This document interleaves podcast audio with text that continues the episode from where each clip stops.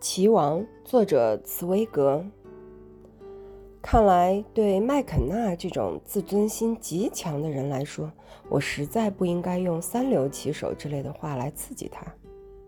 听我这样一说，他果然发火了，很愤怒地把身体往椅背上一靠，大吼着说：“他不相信显多维奇会拒绝一个绅士礼貌的邀请，他一定会想办法把显多维奇请来。”在他的要求之下，我大略说了一下这位世界棋王的为人风格。话还没有说完，麦肯纳就耐不住性子，丢下还没有下完的棋，跑到上层甲板上去追显多维奇。当时我又一次感觉到，像他这种体格魁梧的大汉，一旦想做什么事，不管我说什么，都拦不住的。我坐在那边等，心情很紧张。过了十分钟，麦肯纳回来了，看起来心情不怎么愉快。怎么样？我问他。你说的没错，麦肯纳有点懊恼地说：“他真的不是讨人喜欢的人，没什么绅士风度。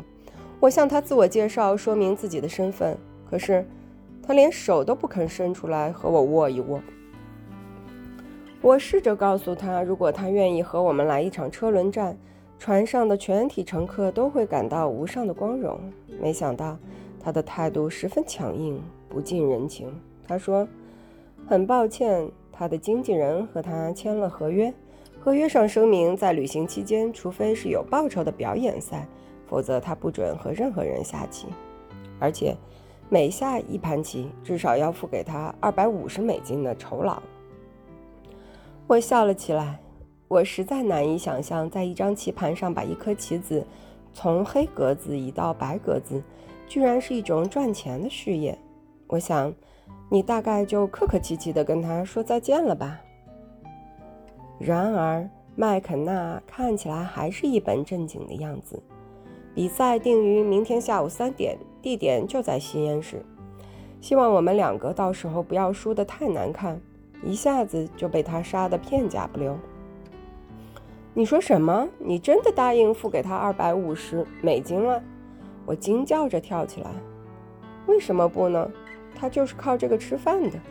如果我牙疼，而船上正好有一位牙医，我总不能平白无故的要他帮我免费拔牙齿吧？他说的没错，我本来就应该付钱给他。无论是哪一个行业，真正的行家。通常是最精明的生意人。对我来说，做生意越直截了当越好。我宁愿付现金给这位显多维奇，也不愿意接受他的施舍，还要和他说谢谢。更何况，我在我们的俱乐部里也常常输钱，每次输的钱还不止二百五十美金，而且对手还不是世界棋王呢。我想，三流棋手输给世界棋王，应该不是什么丢脸的事。我感到很惊讶，“三流棋手”这个字眼儿只不过是我随口说出来的，没想到对麦肯纳的自尊心造成这么大的伤害。不过，既然他打算自掏腰包付钱享受这种昂贵无比的娱乐，对于他这种虚荣心，我也就不妄加批评了。再说，由于他这种虚荣的个性，我终于有机会和我朝思暮想与之碰面的人交手了。我们很快就把这件事告诉四五位先生，他们都自称是象棋的爱好者。为了这场比赛，我们除了定下比赛用的桌子，还把附近的几张桌子包下来。这样一来，我们就不会被进进出出的旅客干扰了。第二天，我们这一伙人准时抵达现场，一个也没少。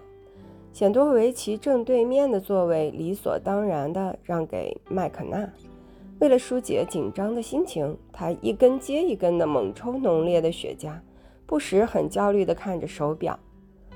果然不出我所料，这位世界棋王足足让我们等了十分钟，才大摇大摆地走进来。用这种方式出场，才能凸显他那种高人一等的架势。此前。我的朋友就告诉我过他的事，因此我早就料到他会来这么一手。